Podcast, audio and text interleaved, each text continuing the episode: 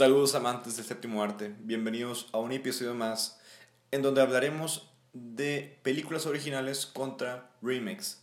Esto es lo que mucho en opinión, la voz del séptimo arte con Guillermo Alexis. Comenzamos.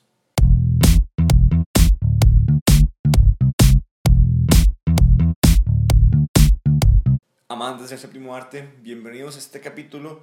Tenemos de invitada a Tutuli Art. Ella es artista, es cantante y sabe de todo. Y lo que no sabe, lo investiga. Ella es Naomi Trujillo. ¿Cómo estás, Naomi? Muy bien, aquí estamos, Guillermo Alexis, de nuevo en este maravilloso canal con nuestros queridos oyentes, nuestros queridos amantes del séptimo arte. Aquí andamos emocionados. Mira, este episodio vamos a hablar, como ya, ya lo saben, de remakes y películas originales. Pero te quería preguntar, Naomi, ¿qué es una película original? Muy bien. Una película original es un largometraje que está basada a partir de un cuento, un poema, una canción, una novela, una, hasta de una biografía de alguien famoso, de algún científico, de algún cantante, de algún cualquier persona, ¿no? Entonces es una película creada a partir de una idea original o una historia que ya existe. Okay. Y Guillermo, ¿tú qué sabes de los remakes? ¿Qué es un remake? Un remake es una adaptación de una película ya hecha. Te puedo dar un ejemplo. Eh, como la caricatura de La Bella y la Bestia. ¿Te Ah, acuerdas de esa película? Ajá, de mis películas. Es mi película favorita de Disney. Bueno, un remake es la historia ya hecha y la adaptan a un live action. Ah, Eso es exacto. un remake. Como el live action de, pues acaba de pasar de Disney del 2000, la de la Bella y la Bestia. Ah, pues ya pasó. ya, ya, ya pasó, ya lleva tiempo. Ya 2017 más o menos. 2017, Sí. exacto. Ujú. Y, Cuando sale Emma Watson. bu- muy buena película, pero quiero iniciar preguntándote de la película original de las brujas Ah, sí, claro. con su remake que, que acaba de pasar. Es, es reciente el remake de esta película de las brujas. Muy bien. La película original, se podría decir, está basada en la, en la novela infantil del autor Roald Dahl, que pues muchos lo conocen por ser el autor de Charlie y la fábrica de chocolate, por ser el autor de Matilda, y que pues esas tres películas ya han tenido sus películas ya hechas, o sea, sus, Claro, claro. sus películas originales, se podría decir, y los, sus remakes Y ahorita, después de esta película, vamos a hablar de otra película adaptada de Roald de Roald Dahl. Dahl. Ujú, Adelante. Exacto. Muy bien, entonces Las Brujas. Como ya mencioné, es una película, la primera, la de los 90, es una película adaptada del libro. Eh, la primera película, muchos la recordamos por ser tan, tan de, hasta que nos causó terror. Claro, por, Por, supuesto. el maquillaje tan excepcional que hacen, usan en la película, o sea, el, lo práctico de la película, en verdad, a mí de niña, aunque me causaba miedo, me encantaba porque se veía real, o sea, lo sentías que lo podías tocar y que... Sí, ugh. yo, sí sentí, yo sentí un poquito de temor Sí. por las brujas. Esa, esa escena fuerte cuando los niños son curiosos y empiezan a ver la, el meeting que tienen las brujas y de repente se, se, ¿cómo te diré? Se quitan su... se empiezan a, a, su a disfraz, quitar su ¿no? disfraz, exacto. Sí, sí, sí. ¿Y qué Las, los, las pelucas, los zapatos, o sea, uy, todo horrible. Y pues la, la bruja, la más importante, que por cierto es la misma actriz de Los Locos Adams, Morticia Adams, que es Angélica, Angélica la actriz. Y esa es una, una actriz que yo, a mí siempre me ha gustado, se me hace que, aún siendo la bruja, como la más importante, a mí me encantaba. Ella se me hacía una persona como que muy sensual, así, yo como que, ay, siempre me gustó esa actriz. Sí, tiene carácter, de Tienen hecho, carácter, tiene, o sea. su soporte de seriedad. Y eso es lo que te cautiva como espectador. Siendo una actriz muy, no sui generis, pero ella encarnó realmente el temor. Ajá, el, desde que llegó la primera vez que leí el libro, porque yo leí el libro de las Sí. brujas de Roald Dahl, me encantaba ese libro, o sea, me fascinó. Muy fácil de entender y aún un adulto, si tú lo lees a esta edad, o sea, a mí me fascina ese libro. Entonces Y- te, te envuelve en la historia. Por supuesto, te quería preguntar, Naomi, eh, el libro de las brujas y su película original de los 90, Ajá, la de los ¿qué 90s. tanto tiene de relación? ¿Qué tanto tiene de, de congruencia en su, en su, en Ah, su adaptación? No quiero entrar mucho en los spoilers, pero el final de la película de los 90 nada que ver con la del libro. A mí la- el final del libro me encanta. Se me hace como muy coherente, casi casi como de que, ah, ah, claro que va a quedar así, o sea, claro que va a terminar así. La de los 90 está como que muy, muy así como muy linda, muy, muy cutesy, y yo como que, mm, no, no me esperaba ese final, ¿no? Cuando... Ok. Porque, pues, eh, primero leí el libro, luego vi la película y yo como que... mm, no, no me convence. Pero, por ejemplo, pues ya, estamos hablando ahorita de la de las brujas de los noventas ¿Y apenas ajá, ¿qué te hace unas semanas se acaba de estrenar la de las brujas con Anne Hathaway y con Olivia Spencer, que oh, me encanta Olivia Spencer, me fascina. Y hay muchas diferencias, pero que a mí me gustaron esas diferencias de la película más reciente con la película de los noventas. Algo que no vas a poder superar de los noventas son los efectos prácticos. Ok. O sea, ¿Cómo- cómo el maquillaje de las brujas Por supuesto. y los ratones. Sí, ahorita las películas de, la actualidad son más computarizadas, son más Exacto, CGI, CGI. Y creo, a mi punto de vista, pierde más el... La magia, Sí. se podría decir. Yo creo que pierde más lo, lo terrorífico como en los 90. En los 90 como que Sí, te- sí, sí. el maquillaje sí te causaba terror, sí, te causaba porque un se veía real. Porque Claro. se veía como que tú lo podías tocar. Y el CGI, aún en estos tiempos que se acerca tanto a lo realista, nunca va a poder en realidad llegar a ese punto como de que, oh, es como si pues, estuvieran grabando una persona. O sea, Ah, sí, cierto. Exacto. Entonces, eh, la, pues la mayor diferencia obviamente entre esta, no, la película más reciente de las brujas y la de Ok. los noventas es Ok. pues que no tienen los efectos especiales, los efectos prácticos de los noventas, que es lo que nos causó a muchos temor. Y ahora, Naomi, ¿cómo ves la comparación de la película de los 90 y la película actual de las brujas? ¿Qué, qué tanto hay de, en cuestión de, de, ter- de terror, en cuestión de... ¿Qué es mejor? ¿Qué película es mejor? Ok, no puedo decir qué película es mejor porque la más reciente de las brujas tiene el final del libro. Ok. Entonces eso fue algo que yo aprecié muchísimo, que yo, oh no, o sea, a mí me encantó. Eh, al principio de cada película te cuentan acerca de la historia de una niña, que en la de los 90 pasa que una niña la, en- la, la, la secuestra una bruja y la encierra en una pintura. Y en la pintura va pasando el tiempo y la niña va envejeciendo, ¿no? Entonces a mí ese, esa, esa, esa plática de una niña encerrada en una pintura a mí me causaba pánico de niña porque imagínate que eso te pasara a ti. Que te secuestren y que te pongan en una pintura y que tú envejezcas junto con la pintura. Y, el, y la historia, sin muchos spoilers, um, del la, el cuento o la historia de una niña que pasa la más reciente de las brujas, es que una niña se transforma en, un- en, un- en una gallina. Entonces, eh, la transformación de la niña a gallina sí está, o sea, yo siento que los niños que la vieron sí les dio como que, mm, a mí me incomodó. Ok. Ahora imagínate a niños, ¿no? Entonces, hay muchos cambios que, hay muchos cambios que tiene la película nueva, pero que en verdad sí los aprecio. Al final, la relación que tiene la Olivia Spencer, la abuela, con el niñito es mucho más real, más creíble que la de los noventas. La de los noventas estaba como que la relación sí, que hay pues mi nieto y lo que tú quieras, pero la de Olivia Spencer con su nieto, la reciente, se siente más real.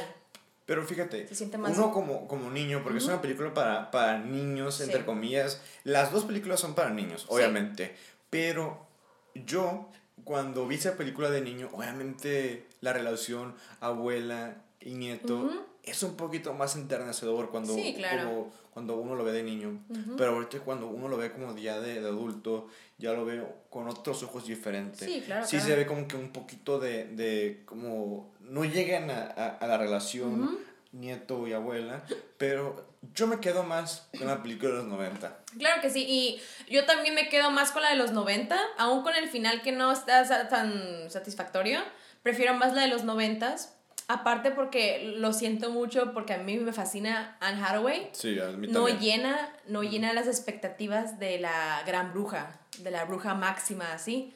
Eh, la primera bruja, pues la actriz Angélica, que es la de los locos Adams, Morticia Adams, ella le metió más al papel y eh, hasta el, hasta el acento con el que habla.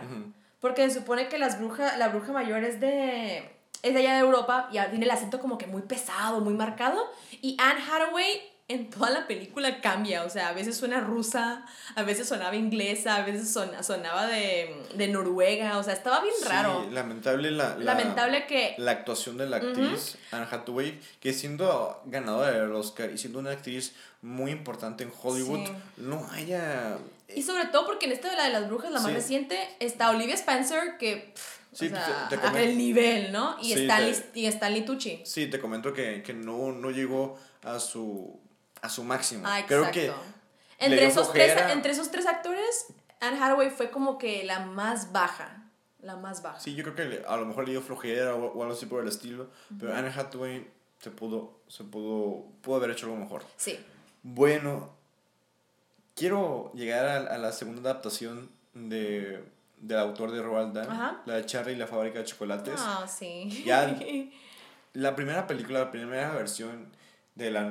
Como que le, le hicieron memes a este... Ay, el, el Willy Wonka, ¿no? Sí, a este Willy Wonka. Pero me gustó. No, no, no, no voy a llegar a, a si me gustó o no me gustó la versión de, la de Tim Burton, pero vamos a empezar con, con la versión de Tim Burton. Sí. Que, Que ese es el remake. que ese es el remake, así es. Tim Burton, ya lo conocemos, es un director que llega... Tiene su estilo. Sí, por supuesto. Lo tiene él marcado, él o sea. quiere hacer terror, Un Pero- terror amistoso, Ajá, casi casi. un, terror, cómico. Pero sabemos, amantes del séptimo arte, que el terror no se puede reír. No. Al terror han habido intentos de terror como de que hay cómico, pero es termina siendo más comedia. Pues Con Char- un- Charlie sí, Charlie sí, eh, con, Sí, con, sí, sí. con- con- con Tim Burton, perdón, eh, suele ser más cómico que tenebroso. Qué tenebroso. La estética, obviamente todo gris, todo negro. Aún la fábrica con tanto color y tanta vida se sentía como que los colores fríos, así, ¿no? Claro. Entonces, eh, pero comparar, por ejemplo, otra película que también ocasionó terror fue la de, pues la de los 70s, de Willy Wonka y la fábrica de chocolate. Eh, esa tuvo también muchas escenas que a muchos niños espantó de cuando pues estábamos chamacos. Una de ellas pues es la escena del barco donde el, el Willy Wonka está cantando y está como que bien tétrico, los colores, el túnel, así. Y siendo honestos, entre las dos películas, porque las dos películas yo la vi niña, a mí la que más me causó terror fue la de los 70s.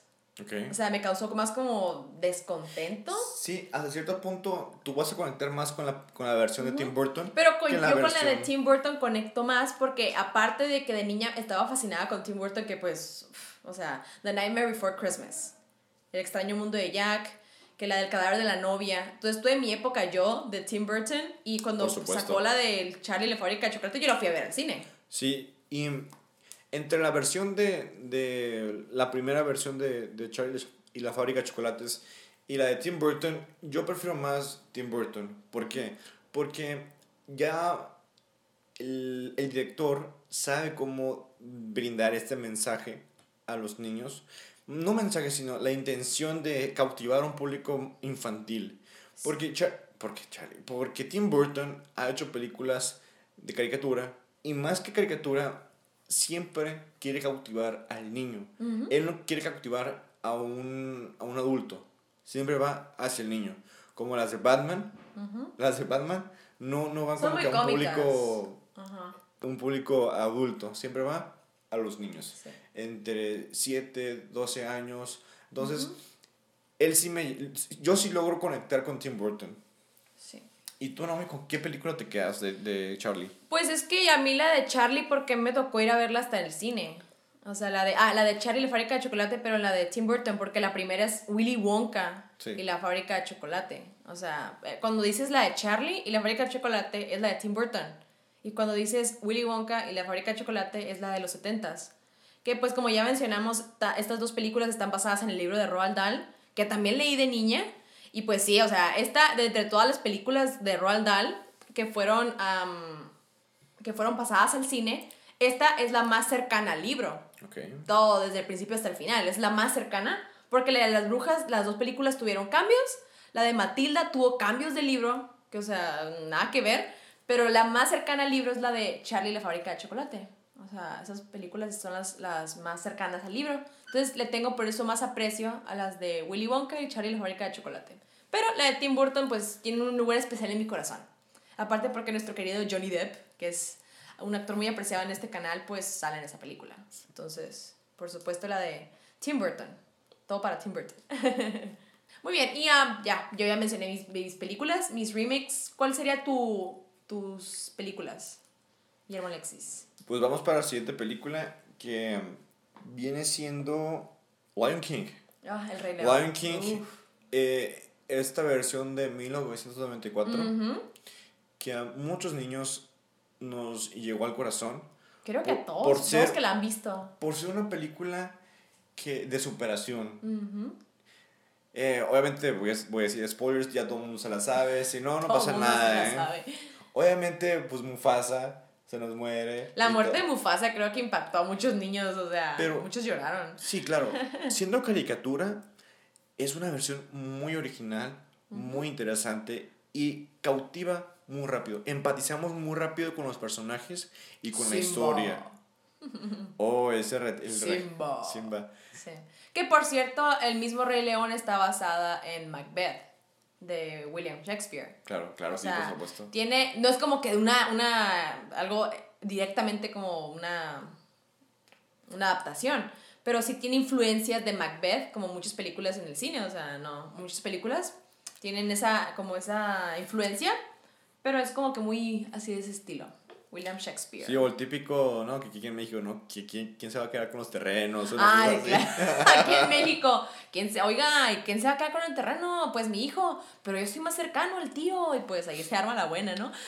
sí, pero tenemos la otra versión de esta cercana hace ya poquitos años, que es la versión de live action, que que pues es de Joe Favreau, o sea, este director de Iron Man y, y de Mandalorian, que en verdad es un buen director, pero no logró cautivar al espectador. e hizo un CGI algo bastante... Le faltó, le faltó. Ganaron un Oscar, algo que se me hizo un poquito ah, incongruente. Exacto. Pero, pero la historia es un poquito diferente. Pues es Hollywood, ¿qué esperamos? no logró cautivarme la fui a ver y eh, me gustó, pero no como la, la primera versión. Es, si, si, si, tú me dices, ¿te quedas con la primera versión o con la segunda? No, yo me quedo con la original. La original es la mejor. ¿Por qué? Porque los dibujos te dan esa, esa emoción. El CGI no te da esa emoción. No hay una es como que muy flat. no, no, y es algo no muestra chistoso. enojo, no muestra eh, ni felicidad. Sentimientos. Es, es, algo chistoso porque las, el dibujo de aquel entonces del Rey León era 2D, que era dibujado en una flat surfaces, que pues eran las hojas blancas, ¿no? Y se me hace interesante que cause más sentimiento un dibujo que algo que es más real, más realista. Por supuesto. Entonces es algo que yo sigo pues peleando, que muchos dicen que la del Rey León, la de la, la más reciente adaptación, el remake, el live action, que se sintió como un documental de Nat Geo. Y es como que, y sí es cierto, o sea, no, no se las puedo pelear, o sea, sí es la verdad. Aún siendo en un espacio abierto, allá pues en África, que se supone que era en África, se sintió todo como que muy apretado, como que todo muy chiquito, la película. Sí, aparte. Se sintió como todo muy pequeño, como que en un mismo lugar. Se sintió muy sad la, la historia. sí, muy... muy triste. Sí. Y yo siento que, que si el niño le va a gustar, porque no va a saber qué, qué, qué, qué onda con la historia original, porque se va a adaptar a lo que está al alcance, a lo que está hace un año, dos años. Pero, pero si le pones a un niño la caricatura de Lion King, te va a ir por la caricatura obviamente tú vas a empatizar con los personajes. Sí, tiene más, aparte tiene más personalidad. Con Mufasa, por supuesto, y hasta con el Scar. Te vas, con el Scar te, va, te van a... Scar es, un, un super villano, o sea, Scar tiene personalidad, es sassy, es un drama queen, o sea, Scar, aunque sea el villano, como tú dices, simpatizas con él. Y su canción, o sea, es un banger. Ándale, su canción es un banger. Te iba a comentar eso, Naomi, que las canciones se sienten más en el live action no se siente. Pues la canción de Scar en la de live action no tiene todo lo verde, todo como que la esencia de que, oh, Sí, que está enojado, y quiere el poder. Estaba todo muy oscuro ahora que la pienso. Y por eso no logra, no logra como que encantarme, llenar, así es. Bueno. bueno. Yo me quedo con el, con el, bueno, el live action. No, no, no, con ese no con, el con la caricatura, con la versión original, porque empaticé con ella y porque es una versión de culto y que nos va a satisfacer en cualquier tiempo que lo veas. Y una de las películas más importantes de Disney, o sea, seamos honestos, está casi casi al mismo nivel que La Bella y la Bestia. Esas dos están como que peleando por cuál es el magnum opus de Disney, casi casi. Entonces...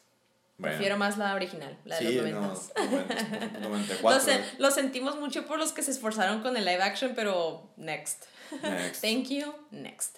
Muy bien, Guillermo Alexis, ¿cuál es la siguiente película?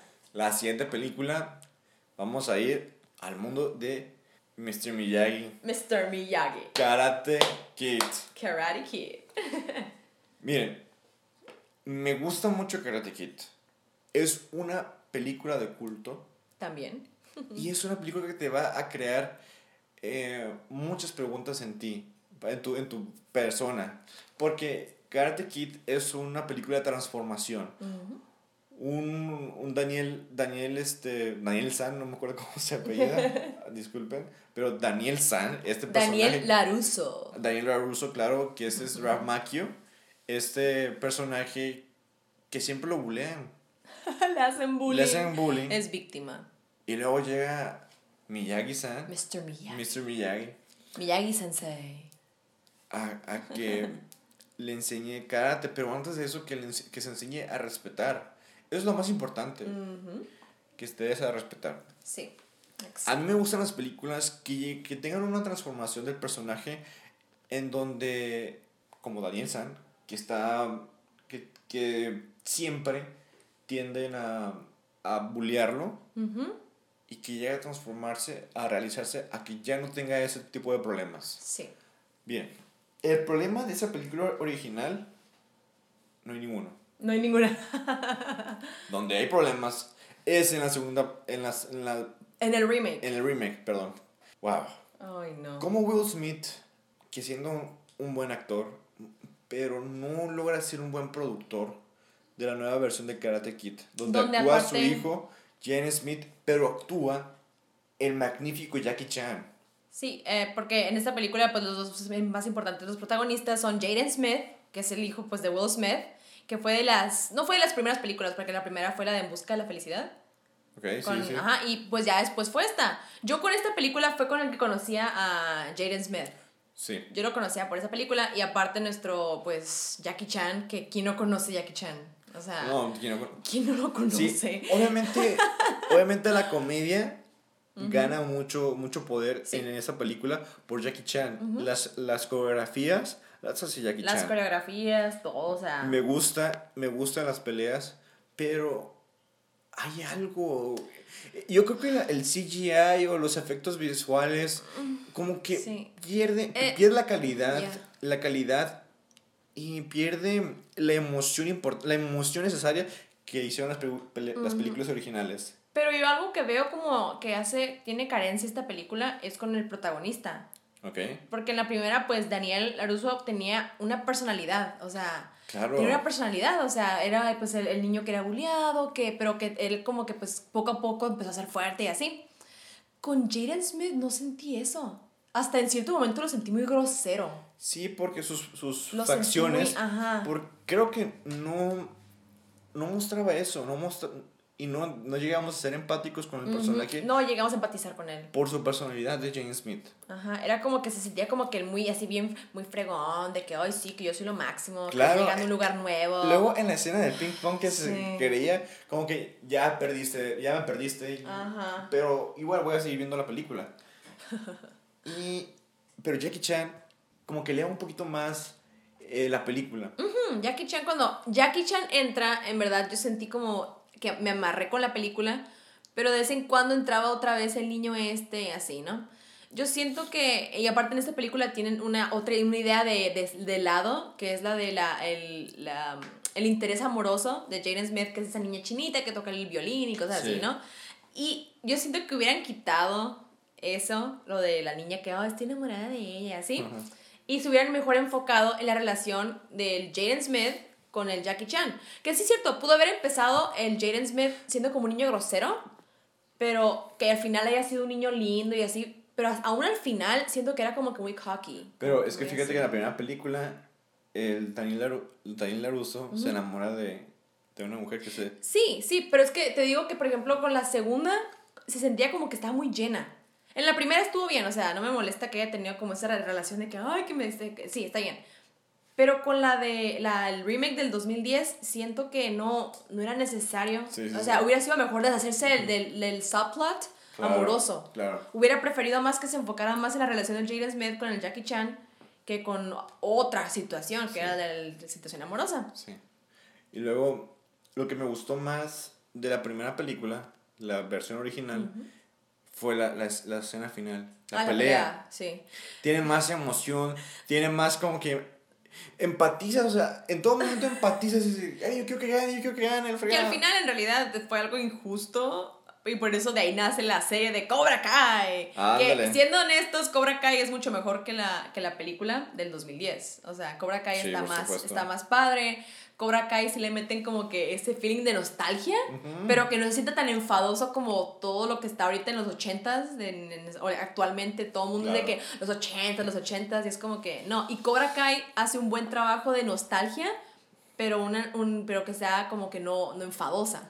Entonces, yo siento que Cobra Kai hizo un mejor trabajo como que de un remake o una secuela que la de Jackie Chan y con el Jaden Sí, por supuesto.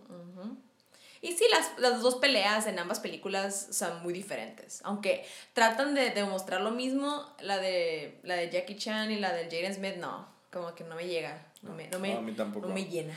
No. Llegamos al momento más importante de este episodio y quiero platicarte, amante del séptimo arte, que la película que voy a mencionar no tiene remake, No, tiene secuelas. pero tiene secuelas. Es Back to the Future. Esa película de nuestro queridísimo Marty McFly y el Doc que, que van en busca de aventuras para modificar situaciones que, que cambian, ajá, que cambian el pasado, el presente y el futuro. Esta película fue la que popularizó el viaje en el tiempo. Sí, O sea, anteriormente no mucha gente le interesaba el viaje en el tiempo, aún como que se sentía como que un tema muy de como muy complicado de qué trabajar, porque Sí. seamos honestos, trabajar con el viaje en el tiempo es algo complicado, porque hay muchas teorías que sí están intentando hacer cumplir con eso. Sí, no, al, principio, perdón, Ujú. Naomi. Sí, sí, no, el- dale. eh, pues Avengers, los viajes en el tiempo. Ah, ¿no? sí, sí. Pero con, con Back hasta to ahí the mencionan, Future. hasta ahí sí, hacen una mención de Back to the Future. Ba- Back to the Future, la primera película que para mi gusto es una de las mejores películas. Pero el propósito de este episodio, este podcast, este capítulo, es películas or- originales contra remix. A mí no me gustaría ver una película ¿Un remake, remake? de Volver al Futuro. No. Pero he escuchado que actores como Tom Holland y Robert Downey Jr. que sean la nueva dupla de la película. Marty McFly. ¿Cómo te imaginas esto, Naomi? Mira, siendo honesta, yo sí me imagino a un Tom Holland. ah, Por ejemplo, él disfrazándose de, de Marty McFly estaría bien, estaría, Estaría como que padre, sí, estaría, y yo sí lo veo como un Marty McFly. Tiene todo el porte de ser como el enclenque, que quiere ser como que curada, así como que ¡woohoo! Pero que me digan que Iron Man, que Robert Downey Robert Jr. Sea el Doc, no, no, no, no, no. Primero que todo, yo al Doc siempre va a ser alguien mayor. Alguien de la tercera edad, alguien con cabello blanco. Siempre, siempre, siempre. Claro, Y. Robert Downey Jr. aún no tiene la esencia de ser alguien viejo. O sea, no. Eh, no sé, hay muchos actores ahorita en Hollywood que ya están viejitos y que la podrían armar siendo el Doc. O sea, lo podrían armar. Pero Tom Holland con Robert Downey Jr. no me lo imagino. Ya tienen una película juntos, por supuesto. Claro, o sea, Bueno, más de uno. todas las de Avengers, o sea, donde aparecen estos dos. Y como que ya la, la imagen de ellos dos juntos ya me, ya, me, ya me cansó, como que ya, ya córtale, o sea, ya. No, pero, pero imagínate, pon tú. Ya han, ya han puesto videos en las redes sociales. Ya han amenazado. No, espera, espera, espera. Ya han puesto videos en donde Tom Holland interpreta a Marty McFly. Y le sale idéntico. O sea, la mi- el mismo feeling, eh, o sea, el mismo sentimiento. Y le sale muy bien. Pero aquí el problema es lo siguiente. Imagínate, amante del séptimo arte, que estos actores, tanto Robert Downey Jr. interpretando al Doc, como Tom Holland interpretando a Marty McFly, no lleguen a encarnar los personajes. Cosa que sí va a hacer. Pero el CGI que va, que va a plantear haber. el, el, el director en su momento, si, Sí. si se llegase a hacer, puede echar a perder la película, puede echar a perder la esencia de las, las películas originales y puede faltar el respeto al fan. Es un, es un proyecto muy importante para el que, para que lo haga, pero se arriesga mucho. ¿Es una mala idea? Sí. Pero por eso, a mí no me gustaría ver. Y el guionista y los escritores de esta película mencionaron que es imposible hacerse una película de Volver al Futuro otra vez. Secuelas han habido, pues ya hay, hay dos, ¿no? Claro. Pero eso tiene que ver directamente con la, con la película, con la historia, y aparte son los mismos actores. Por o sea, supuesto. son los mismos actores. El problema ya sería que, como tú dices, lo vuelvan a hacer, que ah, rehagan, remake, una, la de Back to the Future, que no me imagino cómo hacerlo. Sí, siento que esa es una película que una vez se pudo hacer en la vida. Claro, por supuesto. yo una sola vez se siento pudo eso. hacer en la vida. Sí, nuestro to the queridísimo. Robert Zemeckis, de Las Brujas, que hizo el remake de Las Brujas, e hizo la película de, de Forrest Gump y otras películas más. Pero, amante del séptimo arte, ¿tú qué opinas de esas películas? ¿Tú qué opinas de Volver al Futuro? Me gustaría que me escribieras en Instagram, que me dejes un mensaje directo. ¿Y qué Un opinas? comentario. un comentario sobre esas películas y más de Volver al Futuro. Nos puedes encontrar en arroba lo.mo.op, Locomotion Opinion, y si le gustas mandar un mensaje a tu Tuli, si te quieres que te dibuje o algo así, tu Tuli, Aquí nos encontramos en Instagram como Tuliar, T-U-T-U-L-I-A-R-T. Y mi Instagram personal sería Naomi, N-A-O-M-I-T-P. y mi Instagram es memotj94 Guillermo Alexis. Eso es todo por nuestra parte. Gracias por escucharnos y recuerda amigos, Si existe una película, hablaremos de ella. eso es Locomotion Opinion. La voz del séptimo arte con Guillermo Alexis. Hasta luego.